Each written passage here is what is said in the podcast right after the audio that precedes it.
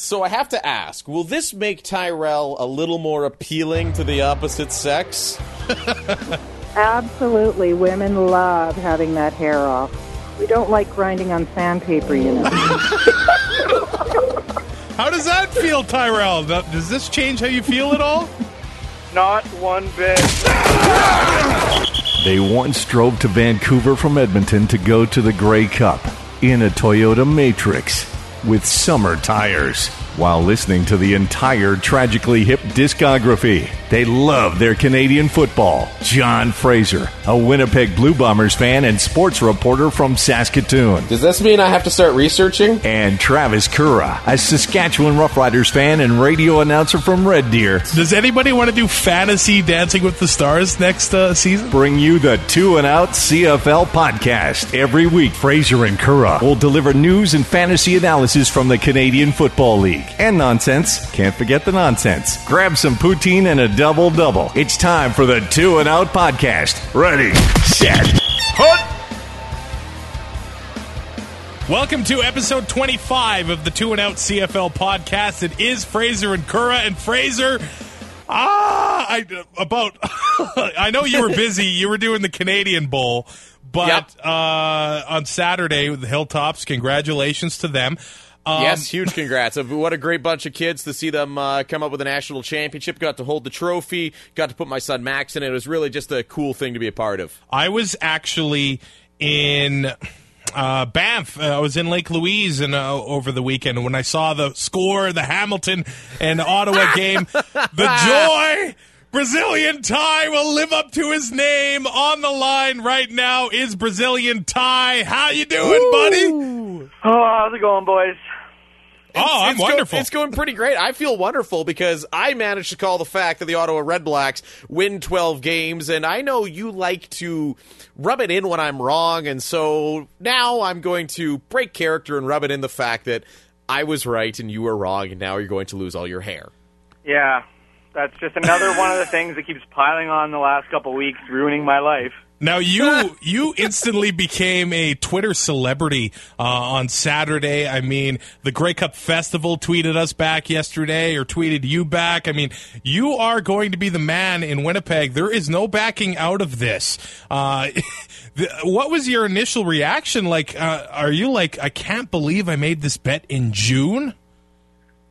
Uh, no, I don't think my my initial reaction was "son of a bitch." All right, Ty. So you were on the program a few weeks ago, and we had talked about uh, possibly it, it being tough to find a salon that would do it for guys. Well, Ty, I have somebody that you need to meet. Hello, this is Nikki. Now, we have uh, Tyrell on the line with you right now. Uh, he is going to be getting the wax done with you. Hi, Tyrell. Hey, Are you nervous? I don't think nervous is the word. Uh-oh, what's the word? Frightened. Oh, no, don't be. Okay, Mom tried to talk me out of it, and Dad said I couldn't back out. Are you at least going to be gentle to our, uh, our our little Tyrell? Oh, yes. You'll be in the best hands that there is. okay, Nikki. When I sent you the text message this morning, I gave you the full rundown, the bet, and everything. And it's you. You didn't think I was serious, did you? No, at first I didn't. I get a few cranks now and again, so you never know. well, we are completely serious. Uh, you work as aesthetics for men in Winnipeg, right? Yes, I do. Now, uh, what package do you recommend that we get for Mr. Tyrell here? Well, if you lost the bet, I'd say you better get the whole package. Now, what I does would that agree. en- what does that entail? Okay, let me Don't just be get shy. my little uh, paper out here. Okay, so deluxe men's zone includes the front, the shaft, the scrotum, the perineum, the bikini area, which is the inner leg, the butt crack, and the cheek. Oh yeah, It's the whole nine yards. well, thanks for taking the time to come on. Are you? Do you have any appointments open November twenty sixth? November 26th. It's a Thursday. It's a Thursday. I'm in on Thursdays. Yeah, you betcha. Now, I guess I just have to confirm what time my uh, flights leave, and then, uh, or what time I'll get to Winnipeg, and then we can book Tyrell in for that day. Sure, that sounds fine. I'm open till eight o'clock on Thursdays. Okay. Oh, great. We will. We'll have time to yeah, get. I'm open one to eight. So We'll have time to get Tyrell in. Then I, I saw on the website that you use kind of a different uh, method. Is there sugar involved? it's sugaring. Yes, the product that I use is body sugar, which is much gentler than wax. Oh, so that's Oh. good news. Very good news for Tyrell. Oh, yeah. yes. This is great. Yeah. Um, typically, with the, the traditional sugaring method, it takes much longer because what they're doing is they're taking a, a piece of goo, which is like, you know, a big sticky ball of, of sugar, and Right. they're dragging it through the hair, going against the grain of the hair several times before they take it off. It only takes off a very small piece of hair at a time. Um, and Okay. I found in my business, because guys just can't stand that sort of thing, that um, I had to find a different technique that was actually going to, you know, be a lot quicker and a lot more comfortable. So I came up with this sort of different, excuse me, different technique, and uh, it sort of encompasses both the uh, the wax technique and the sugar product. Um, I can't tell you too much more because I don't want to give away any, any of my trade secrets. Okay. But um, it definitely goes a hell of a lot faster. So the top portion uh, above everything is where it's most uncomfortable, and that's where it takes the longest and where the hair is the densest Okay. if that's the word, the most dense. Um, so that that piece takes about 30 seconds the way I do it, as opposed to 20 minutes. So you know, do the math. It's much So- more comfortable, much faster. So I have to ask, will this make Tyrell a little more appealing to the opposite sex? Absolutely, women love having that hair off. We don't like grinding on sandpaper, you know. How does that feel, Tyrell? Does this change how you feel at all? Not one bit. oh, come on, you're going to be so popular with the ladies. Yes. Trust me, Oh, you will be. You'll you'll be the love god, man. The Love God, Tyrell the Love God. That could be your new name. All right, Nikki. So it looks like we arrive in Winnipeg 11:32 in the morning on November 26th. So we'll have lots of time to get him in. We'll we'll have to figure out a uh, solid time and then uh, message you that. Would it be okay if uh, Tyrell was sending Snapchats and stuff as he's getting it done? Sure, I don't care. Yeah. Videotape the whole thing if you like. I don't care. All right. Have right. come in with me. Absolutely, yeah. There's enough room in that room your for about three or four people, just as long as you don't get in my way or you'll get sugar stuck in your hair and Oh no. whatever. I have a big Grizzly Adams beard, so I got to stay away from that. okay, yeah, you want to just sort of, you know, be a little bit further away because that stuff goes flying all around the room and you will get get it in your hair and in your beard and on your clothes and whatever. All right, Nikki. Thank you so much for taking the time. I'll text you with a, uh solid time, and we'll see you on the 26th. Okay? All right, sounds good.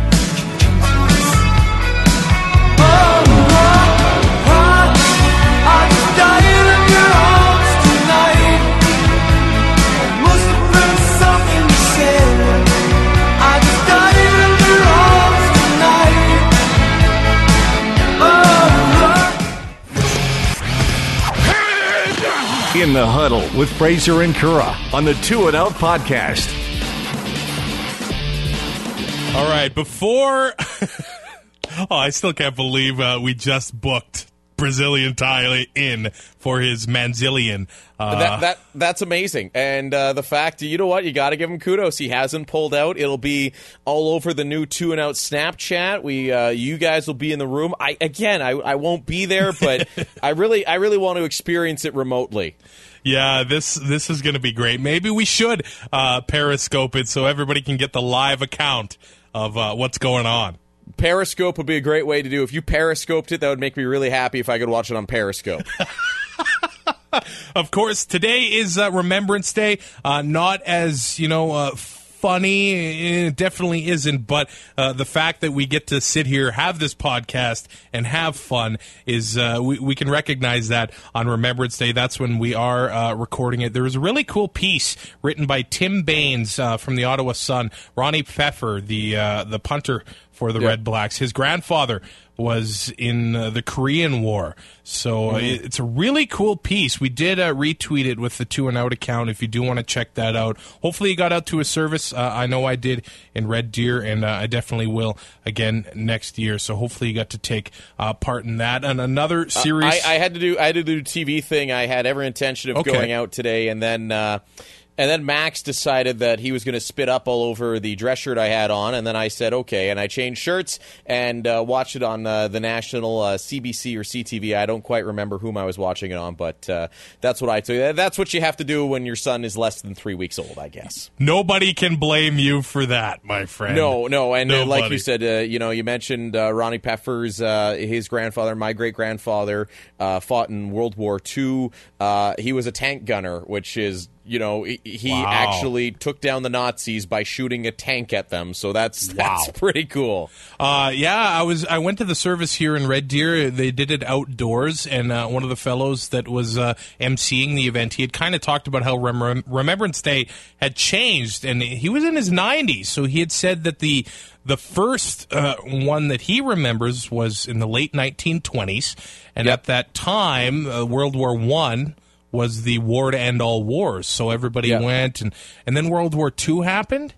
And Yep. Remembrance Day was completely different because people got kind of bitter about it. Like World War One was supposed to be the end of it all, but after 1945, 500,000 Canadians have uh, served. So Remembrance Day becomes about all of them now, not just the veterans from one and two. And I should mention too, uh, fun fact about Saskatoon. Actually, we have the largest indoor Remembrance Day service in all of Canada. Uh, it's at the SaskTel Center, the home of the Saskatchewan Rush. Yes, of course. And you are you're the voice of the Rush. Yes, I've been hired by the uh, National Lacrosse League uh, to actually do the online stream of uh, of the games. You can check it out nll.com. Uh, I know at least some of the games are up on TSN Go as well, or you can go to saskrush.com. And needless to say, I'm beyond excited to be finally, you know, dipping my toes in the world of professional sports. And uh, it's been a lifelong dream come true. I've been a lacrosse fan my entire life. I remember watching the Rock games when I was very young. You know, they all used to be on TV and thinking, man, that, that I'd love to be a part of that. And now I get to be, thanks to the National Lacrosse League. They uh, selected me over a bunch of other candidates to uh, to provide, yeah, the uh, the play by play for the league. Uh, and I, again, it's going to be on TSN Go. I mean, it's almost like Derek Taylor and I are kind of co-workers, right? Yeah, kind of. and he's on our podcast today. And That's- uh, that's he right. sh- he should get a Nobel Peace Prize for some of the stats he does, man. unbelievable, right? Is there a prize for like like? I, I know there's the CFL Twitter Awards. Uh, I mean, how that guy's not getting more love for uh, for favorite account? He he should be, and we'll talk about some of those fancy stats he's constantly tweeting out here a little bit later. Yeah, absolutely. We nominated him uh, for the CFL Twitter Awards. You can do that with us as well. Before we get to Derek, couple more uh, housekeeping notes. Movember is on right now. I am raising money. Uh, man, I am doing quite well. Uh, I know we, we've become the view where we talk about our personal lives, but Yep. I've really, instead of making a New Year's resolution, I'm like, let's make a November resolution. And I have worked out five days a week for the past two weeks. Uh, in seven days, I am down two pounds. Good for And- you, man. Good for you. Well, how are you? How are you doing this again? For every dollar that somebody donates to you, you are doing that that many minutes in exercise. Yes. So right now, I've raised eleven hundred and fifty-five dollars. Wow, wow. So I'm at about two hundred and seventy-seven minutes of exercise. you So still got a long way to go, big guy. I do, man. By the time I'm done this, I won't be a big guy. So. well, does that mean we have to change all the imaging about an overweight Canadian podcaster? Maybe, maybe not by next season, but definitely season three. Yeah, How about you know just stay like just just stay like ten pounds overweight so we don't have to change anything. Yeah, that's way too much work. So if you do want to throw a couple bucks my my way, mobro.co slash Travis Currah. Trivia time, John Fraser. Uh, All right, okay. I, I did write about this on CFLpass.ca uh, this year. There were Okay. 15,000 yard players. Last year there was only four. Uh, so there were a lot of players that got. I, I guess I guess the new passing rules, and we'll get into that at a different time. But I guess uh, I, I guess the new passing rules. Uh, did kind of work in a way. Oh yeah, yeah. There were three rushers over a thousand, twelve receivers over a thousand, but the big thing was the Red Blacks had four thousand yard receivers. Now I didn't mention this on CFL Pass, but two teams have done it in the past. They Okay. were both Montreal Alouettes. Okay. Uh, they did it in 2004 and 2005. Can you name the one receiver that was on both teams? I think this is an easy one. was it uh, Jamel Richardson? No, that was Ben before Ca- his time. Ben Cahoon. Yes, Ben Cahoon. Uh, the other receivers. This is a blast from the past, man. Uh, Yep. In 2004, it was Jermaine Copeland, Ben Cahoon. I was I was going to say Jermaine Copeland. Y- yeah, Thyron Anderson and Kwame Cavil. And, Kwame, wow. and then in 2005, it was Kerry Watkins, Ben Cahoon, Terry Vaughn, and Dave Stala. What a receiving core the Alouettes had then. Wow, I would say that's uh, that's that's impressive. Yeah, so what the Red Blacks did was awesome. Just a side note, both of those Montreal teams did not win the Grey Cup. Oh, so are you predicting bad things for the uh, for the Ottawa Red Blacks? I am. Interesting. I guess we had four games. Only one of them really meant something. Um, let, us face it. The last game of the week, Montreal uh, lost to Saskatchewan, thirty to twenty-four in overtime. Brett Smith looked like he actually learned a thing or two uh, from his time as starting quarterback in Saskatchewan. Yeah, three touchdowns. He uh, he looked really good, but again, that's a guy that knows he's going to be fighting for his job with uh, Keith Price uh, next year. Uh, like you said, it was just kind of like, uh, and again, maybe it was because I was in the middle of calling the Hilltops winning their 18th Canadian Bowl on Saturday. But this week at the CFL just kind of seemed like, eh. But you're right, Brett Smith was outstanding. Rider fans, there is some hope there. That to be most entertaining game of the week, and of course, Henry Burris throwing six touchdown passes to lead Ottawa to 12 wins, and of course to Brazilian Ty for his waxing. And of course, the name of the game was either staying healthy or helping your guys achieve some milestones. Uh, Calgary stayed Yep. healthy, and they got Messam over a thousand yards on the season. They beat BC twenty-eight to seven. Travis Lulay, he didn't light up the scoreboard, but his his arm looked a lot stronger in uh, that game. Uh, we had Friday Night Football. The Argos beat the Bombers 21 11. And if your fantasy league went into this week, we did say last week to stack up on Red Blacks and Tiger Cats. I know uh, Gander Lake was tweeting us, man, what do I do? What do I do? Yep. Well, if you had Burris, he got you six touchdowns. Yeah. If you had Burris, you probably did okay. Yeah, he was uh, incredible. So that game was an all-out war. Uh, I hope Hamilton beats Toronto just because those teams play again, and the the, uh, the the teams are on the same sideline. I don't know why they do that with a new stadium, but they do. And one more thing uh, before we get to uh, Derek Taylor from SportsCentre. Um, we uh, have this great event happening in uh, Winnipeg. Just quickly, the CFL fans fight cancer event Saturday, November 28th. I know uh, Brian Warwishin uh, from the BC Lions Den threw the information uh, our way. It's in support of the Never Alone Foundation, Garbanzo's Pizza Pub. It looks love like garbanzos. I can't I can't stress that enough. How much I love garbanzos. You it's gotta go. awesome. It's awesome. Oh, it's the pizza's the pizza's awesome. I, I was there with the Hilltops. Uh, I, I took in some garbanzos pizza. Took back me back a little bit to my days of uh, spending a significant amount of time in Winnipeg with the family. So, needless to say, you know what, you're going to thoroughly enjoy yourself uh, at. You know what, even if you even if you're a person that hates you know doing good things for charity and hates football and hates everything in the world, um, just go for the pizza. It's really good. Yeah, Wal- Chris Walby is going to be the uh, Oh, MC for awesome. the night. So uh, there's going to be, you know, uh, uh, alumni there, 50 50, all kinds of cool stuff. And we do have Derek Taylor here to wrap up. Uh, basically, we're going to talk some stats uh, for the CFL regular season. So let's get him on and let's uh, close the season and enter the playoffs. We're joined uh, by another two-time guest here on the podcast, Derek Taylor of TSN SportsCentre. And uh, Derek, you're also a Manitoba guy. You spent some time there. Bison's play-by-play. I just got to go off the hop. Can we do an air high five that Marcel Bel- Bellefeuille is no longer the offensive coordinator in Winnipeg?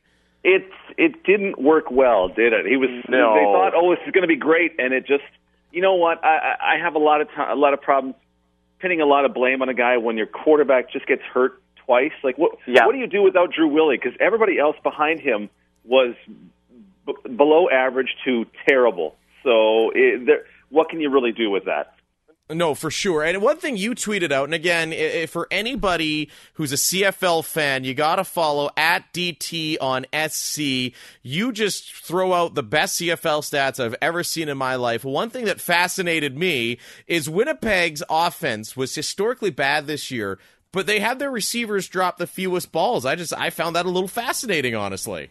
you never know what to expect, right? And it's it's not like they are uh, Montreal or Ottawa in just these little short dump passes that are way less likely to be dropped. They they try to move the ball, but yeah, they they've had a, a lot of success with uh, guys just not dropping the ball. Whether that's whether that's luck, we'll see from year to year, or or what it is. But Feoli-Gudino and Veltung and uh, and these guys just aren't didn't drop anything. I think they had Yeah. 22 on the season, so that's a remarkably low number. Because Bowman had 21 drops himself, didn't he, for Edmonton? Uh, I believe you're talking about West All Star Darius Bowman. Yes. Come on, uh, yeah. Bombers had 25. Bowman himself had 21. Uh, What- Yeah, Darius Bowman. Everybody. When you're doing some of these advanced stats, uh, you know, and there's just so much of them, and I just I love reading through all of them on your Twitter feed. What's the one thing? I mean, you you kind of said it without saying it there that West All Star Darius Bowman 25 drops. What's one thing that you looked at a guy and went either whoa positively or whoa negatively when you put all in all the numbers? Well, uh, Bowman for me is is the easy one because he he leads by far. He has as many, uh, almost as many drops as the next two guys combined, which is a remarkable number. But I also have kind of a, a category, and it's in no way official, but just I just call them miracle catches, catches that should not have been made reasonably, and he also leads the league in those. So what do you make of that? Three times he saved Mike Reilly from from an incompletion by making some ridiculous grab, and then he has 93 catches for 1,300 yards. But 21 times it hits him right in the mitts and goes down. So it really gave me uh, an appreciation and a and a little. Uh, I look at him a little, a little differently. Like really, Yeah. you should probably uh, get more of those. Uh, it made me look different at uh, a couple of quarterbacks, uh, Bo Levi Mitchell and Travis Lulay. I always thought I always thought, oh, Travis Lulay, like he's one or two in the quarterbacks I would pick. And now, I, just having watched it for a full year and and running some of the numbers, he's probably it's a new offense, and they really like they threw the ball further down the field than any team in the league. Yeah. But Lulay is not as accurate as I thought, and Bo Levi Mitchell is not as accurate as I thought. And Bo has the great advantage of they still never allow pressure on him at all. I think it was the second lowest rate in the league that they allowed pressure on Mitchell. And I just I thought he'd be better. That said, Yeah. it gave me a lot of love for Zach Collaros, and when he went down, I just I kind of cried inside because that guy's the most that guy's the best player in the league. Oh, by by far. Uh, one thing we did find that although it's been a dark and miserable season for Saskatchewan, we did find one thing that they're actually the best of. And I should also preface this by saying there were some people uh, on Twitter online criticizing the fact that Brendon LaBatte was a West Division All Star, but you came out with the adjusted line yards, and this only considers, of course, the running back carries. But Saskatchewan led the league led the league in yards per carry. So I mean, some love for the O line there. Well, absolutely, and and uh, adjusted line yards. It's a stat that I, I I took this directly from Football Outsiders, I thought it was really neat because you look at it and go, well, what's the running backs? How much credit does the running back get? How much credit is the offensive line? It's Yeah. got to be the toughest to to analyze with numbers, and they had a they have a stat called adjusted line yards where you get credit for carries of one to four yards. The line gets less credit if it's six to ten yards. They get no credit if the run is 11 yards or longer because it's assumed that's all the running back. Yeah. And they get extra blame if it's a stop behind the line of scrimmage. And I thought, oh, that seems like a great stat. I wonder, I wonder how it plays out. And Saskatchewan is was the leader by a good margin over Montreal. Like they really can move it, and you know they. So it just kind of you go, well, they had two great running backs, right? Uh, they had Jerome Messam for much of the year and Anthony Allen, and then you think, well, those, yeah, they all work together, don't they? They- Yeah. The blocking blocking all works as one piece. It's not just five guys. It's seven. It's receivers. It's the other running back. Uh, Saskatchewan at least has something going for them. Have you seen a team on paper where their offense should be good and carrying them the wins do that badly? Well, here's the here's the thing, and this is another stat since I tracked it all season. I uh, I found seventy percent. It was exactly. It was sixty nine percent of the plays called in the CFL this year were pass plays, right? So if you you can have the best running game, but that's not even a third of your. That's not even Right. a third of your offensive plays. So it only matters so much. If you had the best passing game in the league, and then you were the worst team in the league, that would probably surprise me because that's Yeah. seventy percent of the time, and that would be that would probably require a lot of garbage yards down forty points Yeah. in the fourth quarter, just huck and pray, right? Or, or Saskatchewan yards, as uh, we've called them kind of this year, or Winnipeg yards, as you could also call them. and Sas- Saskatchewan, I, I, I always hate the. We probably talked about this last time. I hate the premise that the quarterback is everything. Yep. But w- w- if you're Saskatchewan, what are you supposed to do? You Yeah. lose your number one quarterback. You're perfectly prepared to lose your number one quarterback, and then you lose your number two quarterback, who's probably going to the Hall of Fame. Well, Yeah. now now what do you do? You end up at number four, Brett Smith, who showed some progress throughout the year. But how how can any team overcome that? And as you Yeah. saw this year, n- no team could overcome that. I, I'm just really hoping that at some point Kevin Glenn gets traded to, es- to the Edmonton Eskimos so we can all finish off the Kevin Glenn punch card. So he's been on the property of all nine teams. that would be amazing. And then and then he'd go into the hall wearing one of those, you know, generic CFL jerseys you see the generic fan wear at the Grey Cup. yes. With the, with the white leather sleeves. to me, that'll be a, a very interesting conversation at the time when Kevin Glenn will be up for the Hall of Fame because he's certainly got the numbers to do it. He's been the starter a lot. But have you ever looked at Kevin Glenn and said that guy is the best quarterback in the league? In 2007. That's about it. Well, The year Kind of that's the year the, he, that's he the Ryan Winnipeg. Dinwiddie year, right? Yeah, that's the Ryan Dinwiddie year. Yeah, that was a that was a great year for the Grey Cup. Yeah, Glenn broke his arm in the uh, in what the West Final, and then uh, Ryan Dinwiddie had to lead them in the Grey Cup, and they lost to what team did they lose to? I can't remember. Yeah. They, they lost to the Saskatchewan Roughriders. Thank, thanks, Derek. I'm not reminded of this every day. just, just had to throw that out there. But I, Thanks, buddy. Even at, even in 07, I'm, I'd have to go back and see who was in the in the league in 07. But I mean, Anthony Calvillo was in the league in 07. I'm not sure, if, Yeah, you're right. No, you're right. and there was probably no quarterback I'd have taken in in Calvillo's prime over him. But you could look back at most of his years and go, was he really in the top two quarterbacks in, a, in an 18 league? And most of the years, I would say no. But his numbers are so great, and he's been, well, he's been consistently putting up numbers. Whether they've been those fourth quarter interceptions where he would throw the ball to Eddie Davis in his Bombers tenure would be just super, super frustrating as a, Uh, as a Bombers watcher. I remember. I remember watching uh, a lot of those games. We always used to say there's good Kevin, bad Kevin. There was also this year in Winnipeg, good Lirim and very bad Lirim. Uh, you also put out a stat: 2015 CFL kickers by points above average. More fancy stats. For I love being a fancy stats guys. No surprise, Justin Medlock uh, leads the league in this. Lirim Hajrullahu is is is last. How does this? Um, can you just maybe simplify this for me and Trav? As uh, you know, we're not exactly smart guys. Okay, so wh- what I have is every field goal kicked uh, now from 2008 through 2015. Uh, wow. So I, I can tell you that, that kickers have made every field goal under 13 yards for, for all eight of those years. So you take every field goal made in that time and you kind of use that to create an average. So you look at uh, you're lining up for a 30 yard field goal. Okay, well that's made 93% of the time by by a CFL quality kicker, or at least one who's employed by a CFL team. so then you trans you take that and you go, okay, well 93% of the time you get three points. That's going to be worth an attempt from 30 yards to your team is worth 2.8 points. Yeah. This, is all, this all comes from a, a gambling based concept of expected value. So Yep. it's that kick itself is worth 2.8 points. If you make it, you get three points. You've done a little better than the expectation. Mhm. If you miss it, you've done way worse than the expectation because you've got zero or one when you should have had 2.8. So mm-hmm. now you have all that. You take that for a season. You run a guy's 47 kicks through it for the year, and you see how he did versus how the average kicker over the last eight yards did.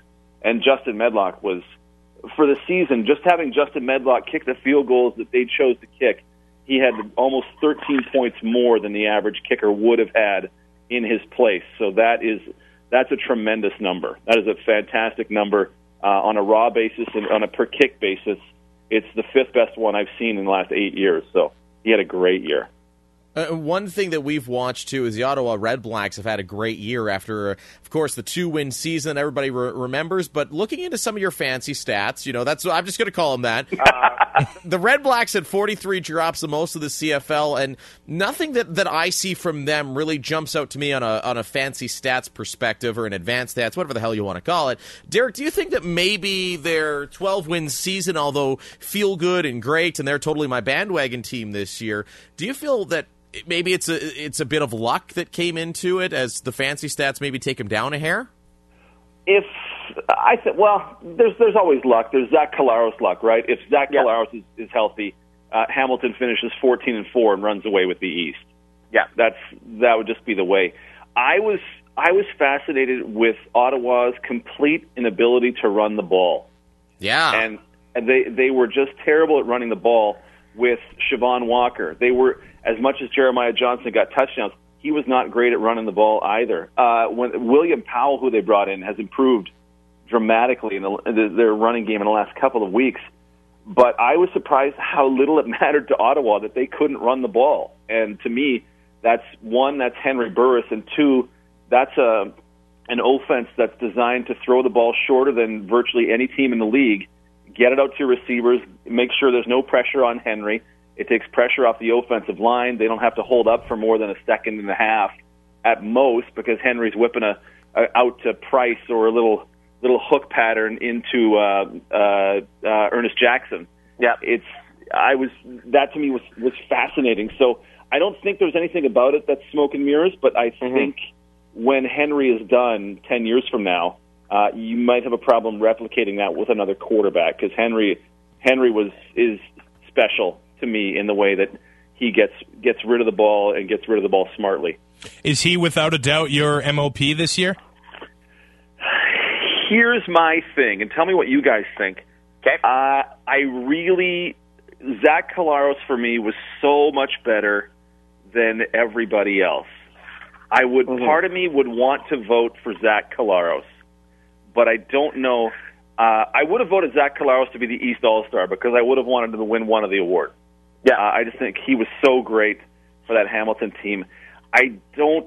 I, I want. I would want to do it so bad, but you do it to a guy who who missed, you know, a third of the season.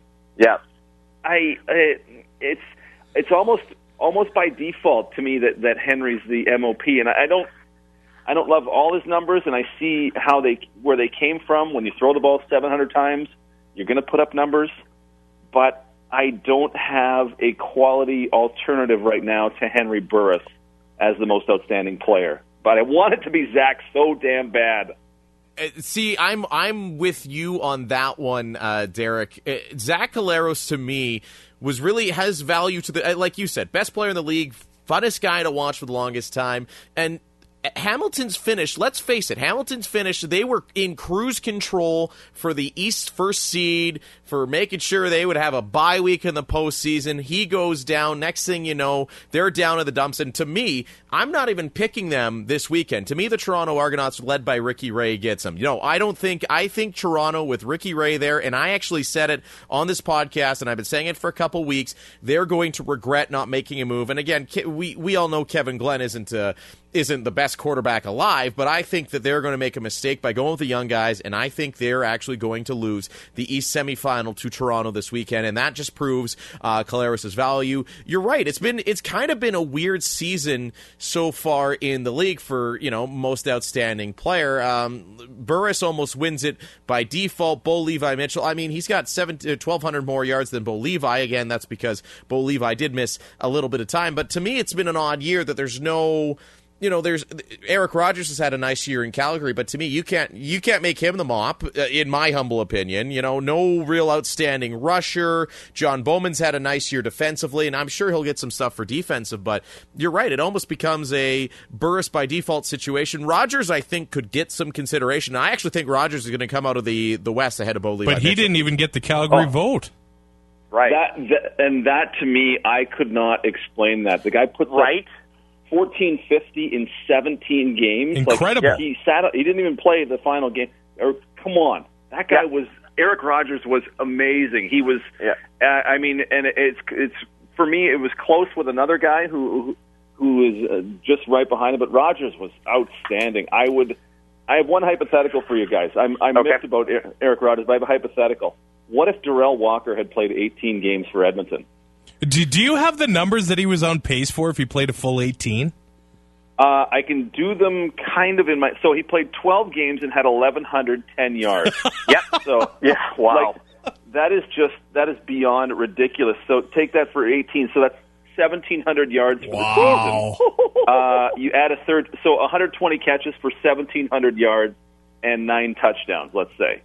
Yeah, I, I think he would have been the guy had he played. And there's there's another guy. Does that does he? I, I again, it's been a busy week for me. Did he come out of Edmonton as the as the no, Mop, it was uh, um, candidate? Mike Reilly. Mike, see, there's another one. Like, what's what is it with all these teams going essentially quarterback by by default? I mean, I would have if I was in the Edmonton media, I would have voted for Darrell Walker for sure, just like I would have voted for Eric Rogers in Calgary. And that goes back to another interesting article. I, I forget who penned it, and I always like giving proper credit, and I can't can't think of it off the top of my head. The voting system's a little broken in the CFL that you have to pick one guy from each team, and guys like Rogers, Walker are getting snubbed. Well, uh, Duane Forde wa- was talking about that on the. Thank you, uh, yes. I think it was the Montreal Saskatchewan game that Yep. this thing where it's one player per team and then one in each division. There's some there's some categories where the East doesn't have a real guy or the West doesn't have a real guy. Like Mike Reilly with under 2,500 yards passing. Yeah, how the hell does he get the nod? I well, and he probably I'd have to check exactly how many games he played, but it probably wasn't many more than Darrell Walker played. No. Walker, No, like when you watch Walker and Rogers, you look at those guys and go, "You two should not be in the CFL. You should Yeah. be in the NFL." yes. And they are like he Walker changed the way that Edmonton defense runs. He turned Kenny Stafford from a from a more of a, a more possession ish receiver to solely a deep threat on that field side because we got uh, we got Darrell here. He's got this locked down. It was Yeah. all so interesting. Like I probably would have voted Collaros if he would have got hurt in say week 18 or something. But what do you make about the whole uh, Jerome Messam thing? The guy doesn't get a nod at all because Perfect. of that voting system. perfect example of a guy who how is he not top Canadian or in Yeah. the contention for top Canadian? That's Yep. and that's that was one of that was one of Duane Forde's bugaboos. Like uh, uh, Saskatchewan could name him top Canadian. I what they voted Knox. I, who did they vote? I think they bag Rob Bagg. Bag, It Rob was Bag, Rob Bagg, pardon yeah. me. Not Jeff Knox. There's three other awards on that team. But yeah, that that Rob Bagg. I and if they if they thought they had to nominate a guy who's on their team, but uh, I don't remember much from Rob Bagg this season.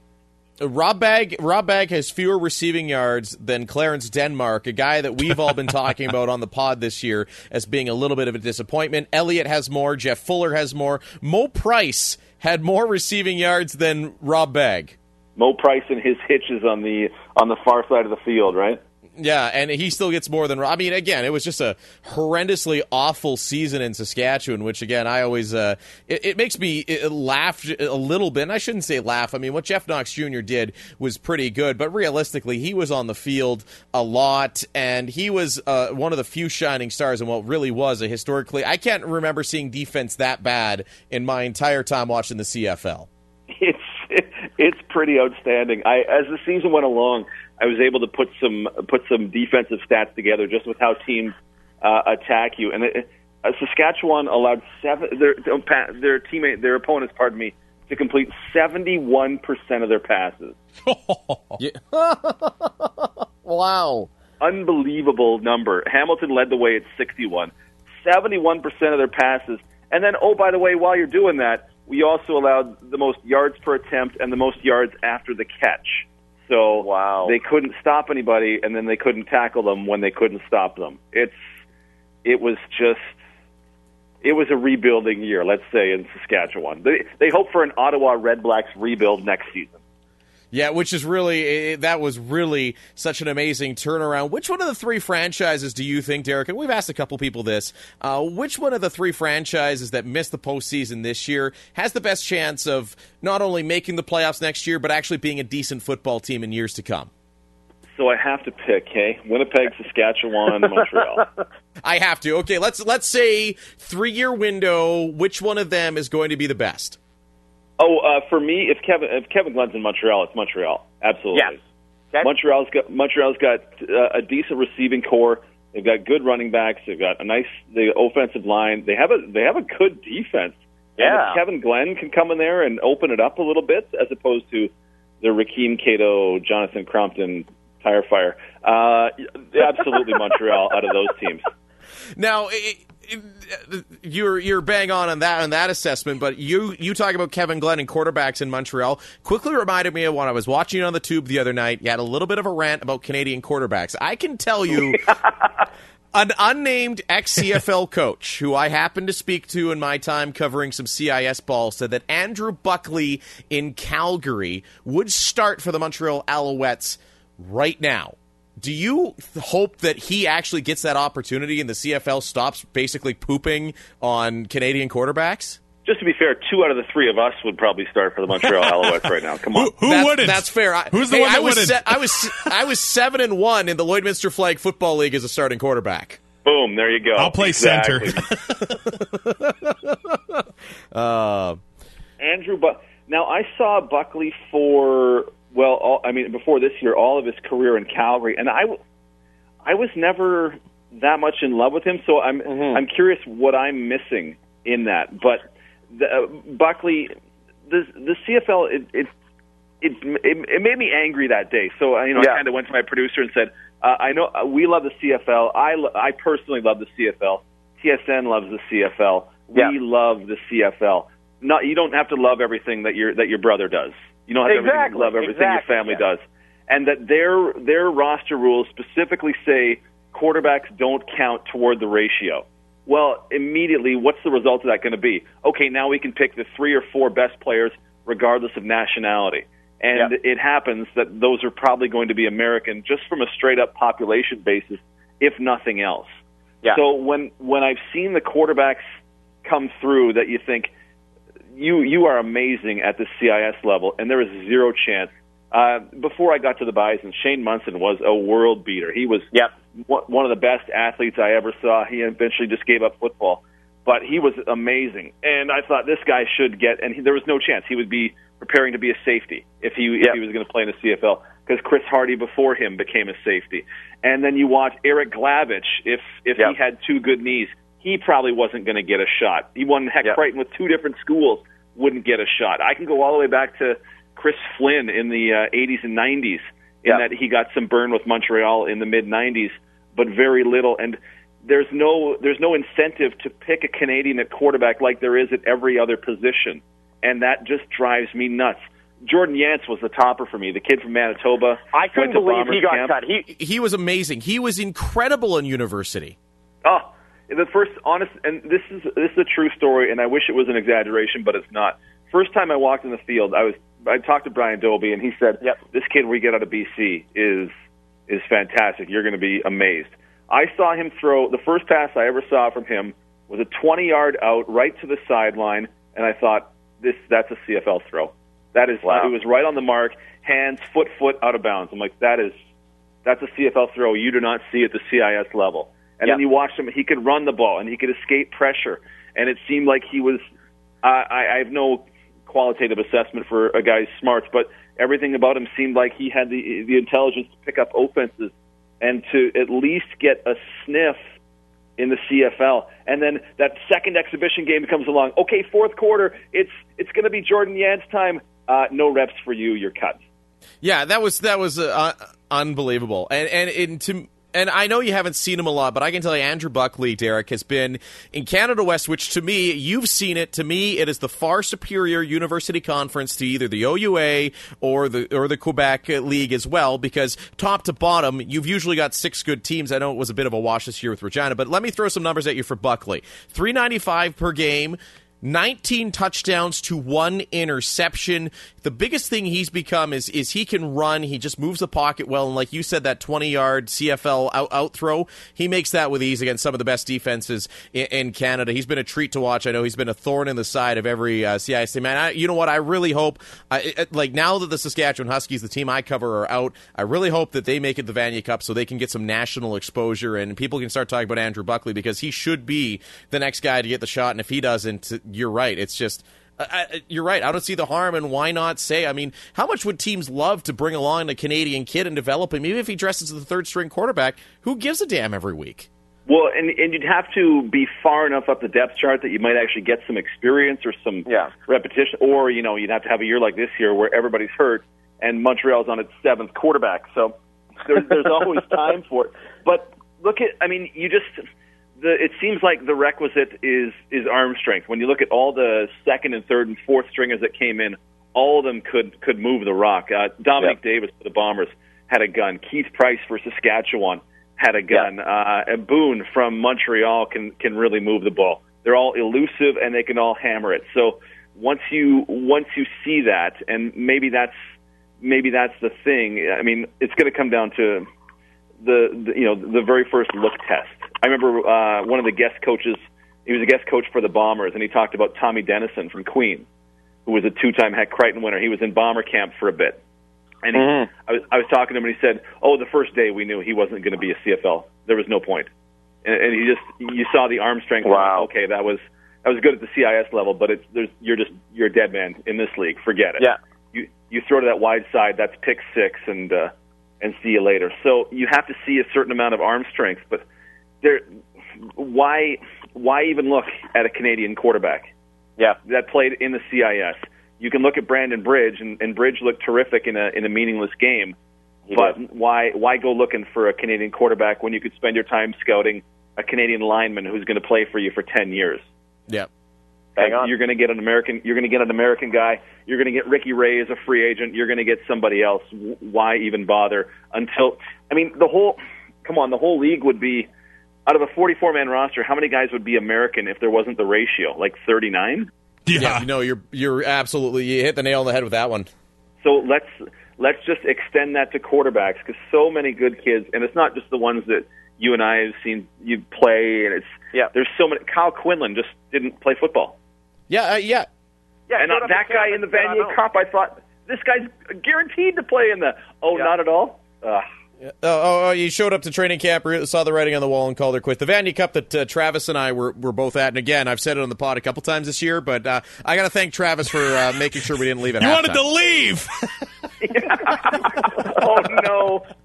Oh.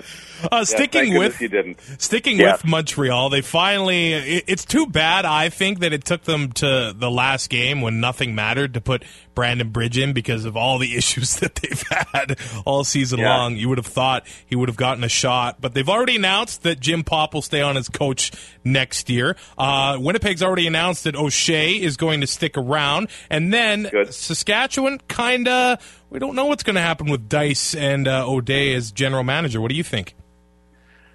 I just, I mean, I, I know Bobby Dyce. Bobby Dyce is the only CFL head coach who's ever thrown me a pass in touch football. So I obviously have a great love and affection for Bobby Dyce.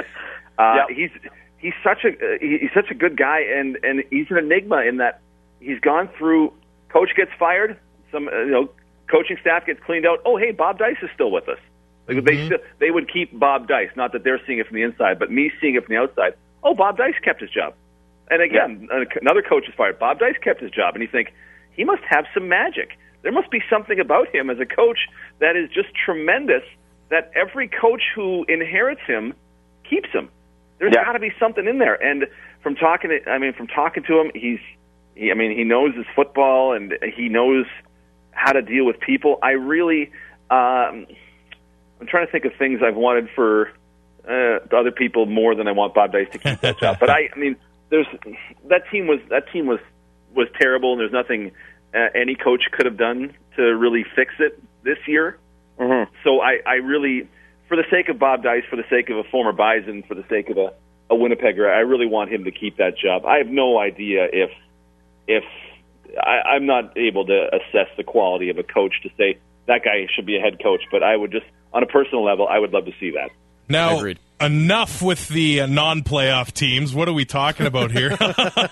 Coming up this weekend. Come on, the playoffs are preordained. We know how this is going down, don't we? Well, Exactly. The- Toronto and Calgary. no, we're gonna have Oh, one you're- final Brayley Bowl. Come on. Come on, Jonathan Jennings leads BC to the cup. Yeah. hey, I've been I've been hating. I've been hating them the whole year on the podcast, and they keep making me look like a fool. So I, I don't know. I'm one to talk here. Argos and Ticats both kind of limping into this uh, semifinal a little bit, and I think Hamilton. Uh, do they even know who they're starting at? I think they're going with Jeremiah Masoli, but this is going to be an interesting game. I think it's all about the crowd at uh, Tim Hortons Field. Jeff Matthews wasn't just a, a, a take the week off holdout. I didn't. I hadn't heard any news about Matthews. Well, he he's dealing with the concussion, so I think he's still Oh, yeah. uh, questionable for this week. He didn't practice today. We know that. Okay, yeah, I I would be in favor of that. Like I would be staunchly in their favor if it's Matthews, if it's Masoli. Um, he looked he looked fine. He looked all right in that uh, in that game till the fourth quarter came around, and then, um, yeah, that that one to me, I.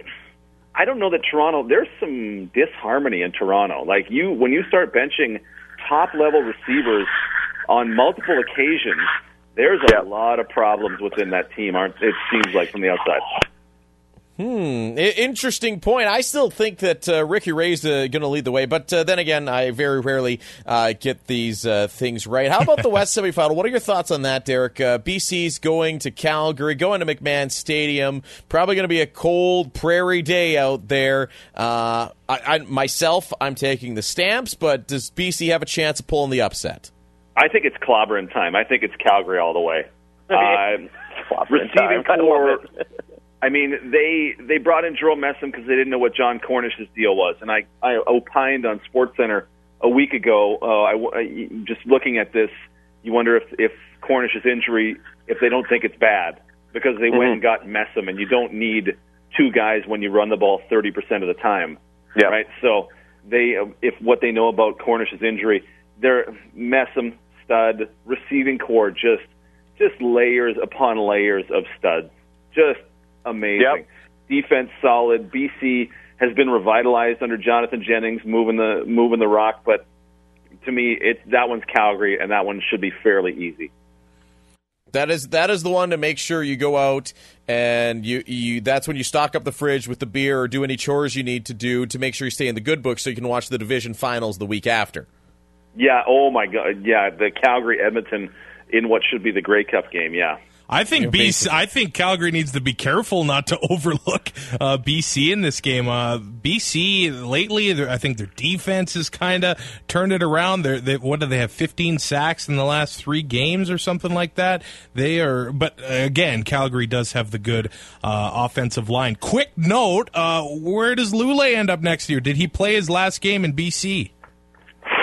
I gosh, and thank goodness I'm not uh, I'm not in any way responsible for player personnel because who do you pick in Toronto and who do you pick in BC? Yeah. Yeah. I did kind of a look at uh, at rookie quarterbacks a couple weeks back, and because we've had so many rookies that have been flash in the pans, and then oh yeah, they're rookies. But Jonathan Jennings, to me, with when you down the stretch have to play Calgary, Edmonton, Toronto, and Hamilton, and he to put up the numbers he did in those games, Jonathan Jennings to me, I I, I would bet my bet would be he is the real deal. So when you want to, there's all sorts of salary concerns that must come into it too. I would probably be willing to let Travis Lulay consider some other options.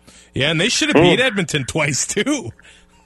Yeah, that's the thing. Like he faced some impressive defenses, and Jennings came out above average, which for a guy who just is not starting a ton and just started this year, like that is. He was to me, he was incredibly impressive. We've made the picks.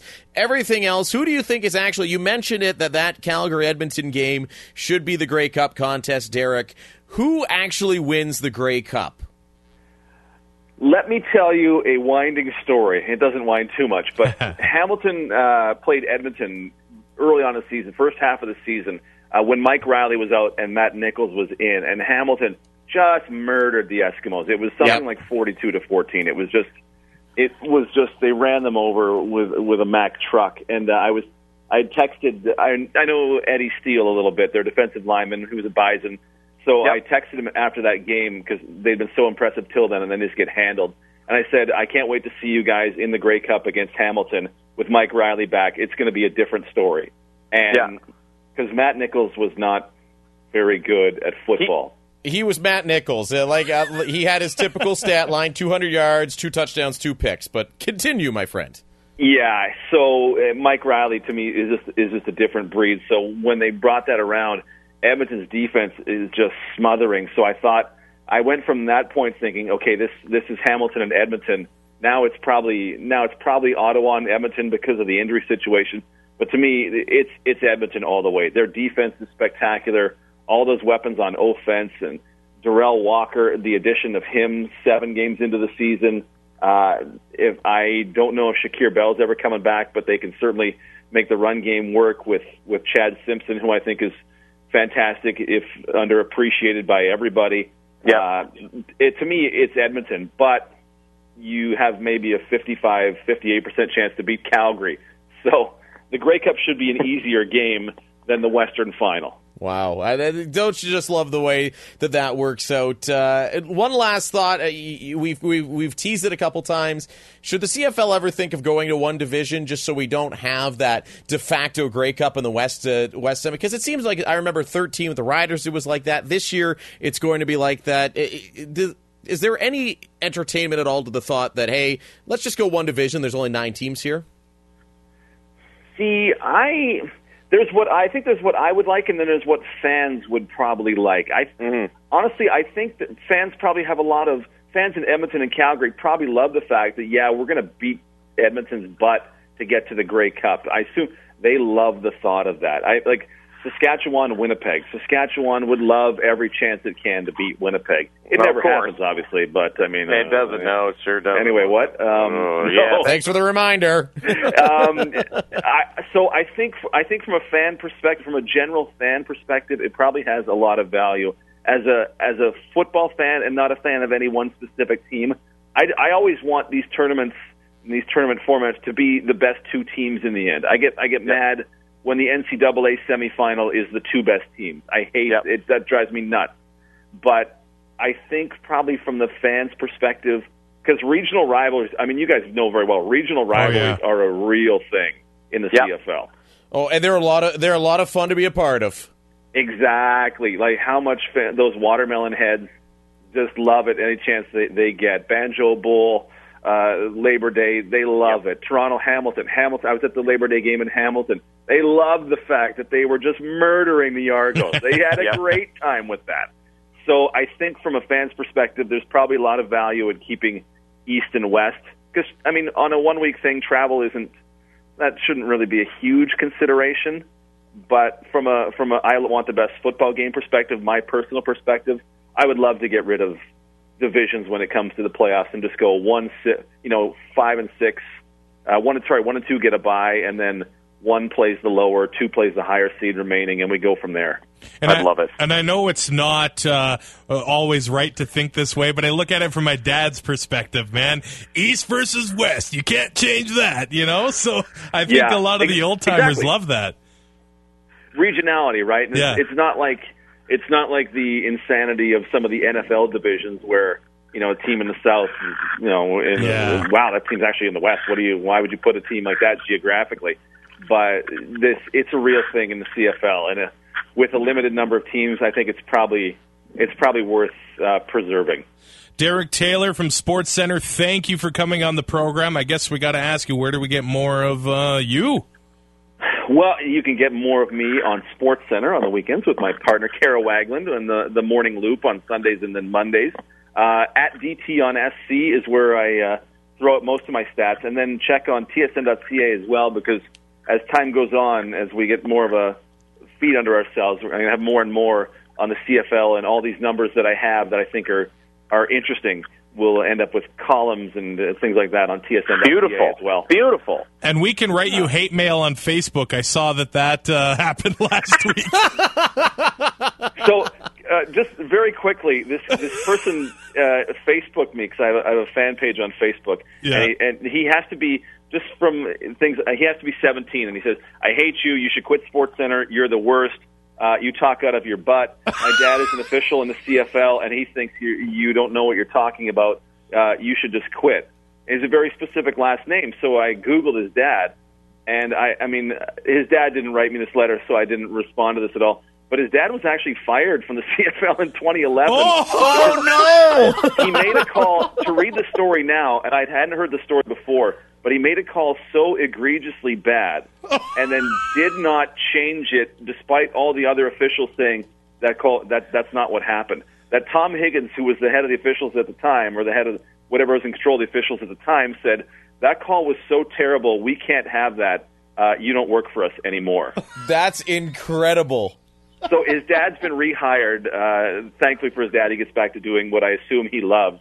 Uh, so the kid, you're, you quit, you're awful. He then wrote me back like five days later. I didn't put that part out there, but he wrote me back and basically said, "My dad had no part of this. He didn't know. Uh, please don't destroy his career."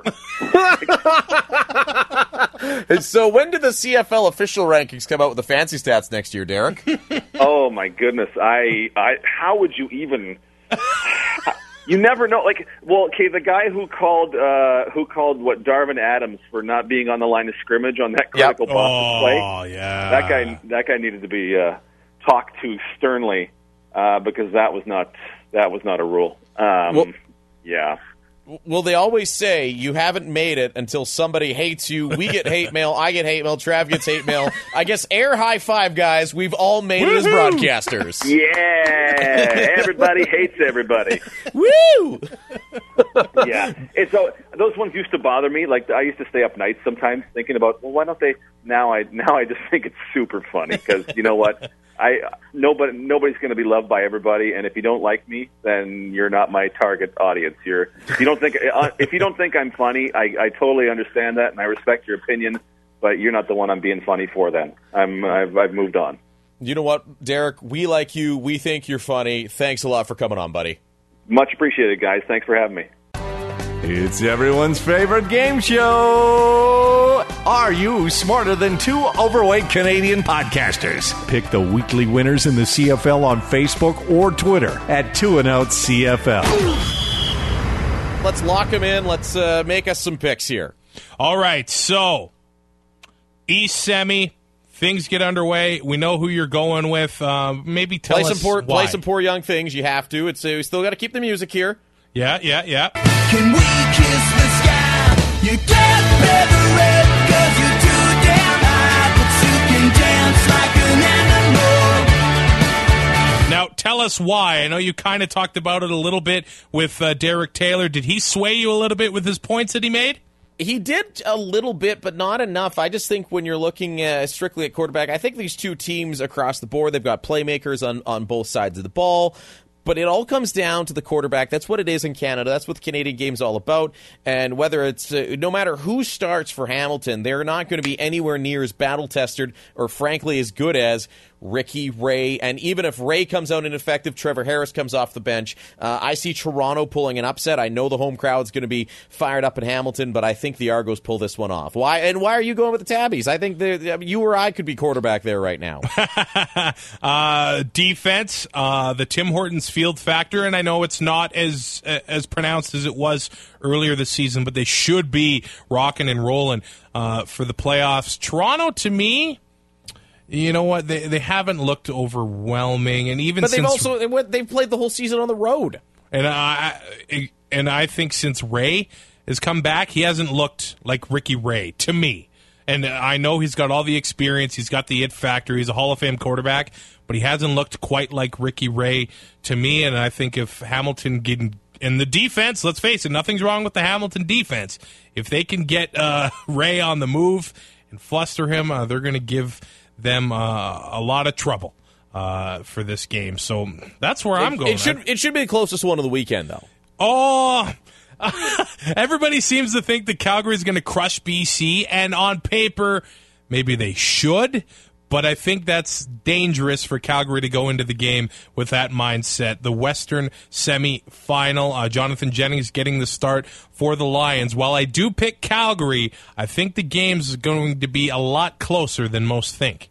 Uh, I would I would agree. Uh, I, I think uh this is the only place I would disagree with Derek that I think it's going to be uh, a wash. I think it is going to be a closer football game than we think, but Calgary is just too much. They're going to come out uh, on top in this one. So let's spin some dudes and uh, let's let's be done with that one. Saturday, Saturday, Saturday, Saturday night. Jets would get back the team, and look why they got back the team. Yeah, the I, I agree with you here, but you got to think that Calgary wants one more shot at Edmonton after losing two in a row. Oh, it'll Uh, be fun. It'll be great. Oh yeah, that that one's going to be an all-out war, and let's face it, it's going to be one of those. I don't think it's going to be a shootout if they play again in the West Final. It's going to be, uh, you know, a sixteen to fourteen game or something like that. Uh, but they will hurt each other, and that's what football's all about. Absolutely. okay, now uh, before we finally uh, wrap things up, quick note: this is really cool. Uh, Calgary Dinos versus the UBC Thunderbirds. Uh, it's the Hardy Cup, right? And uh, we're on the way to that, and we're on the way to the 51st Vanier Cup. That one's going to be on TV. Uh, it's it's going to be on Global. Actually, a good friend of mine, Darren Dupont, is the sidelines host. Got to give Darren a little bit of credit. Of course, Jim Mullen's going to be calling the game. I've dealt lots with Jim throughout the CIS on the year. Uh, class act all the way. But you know what? If you want to watch, you know, the next generation of CFLers.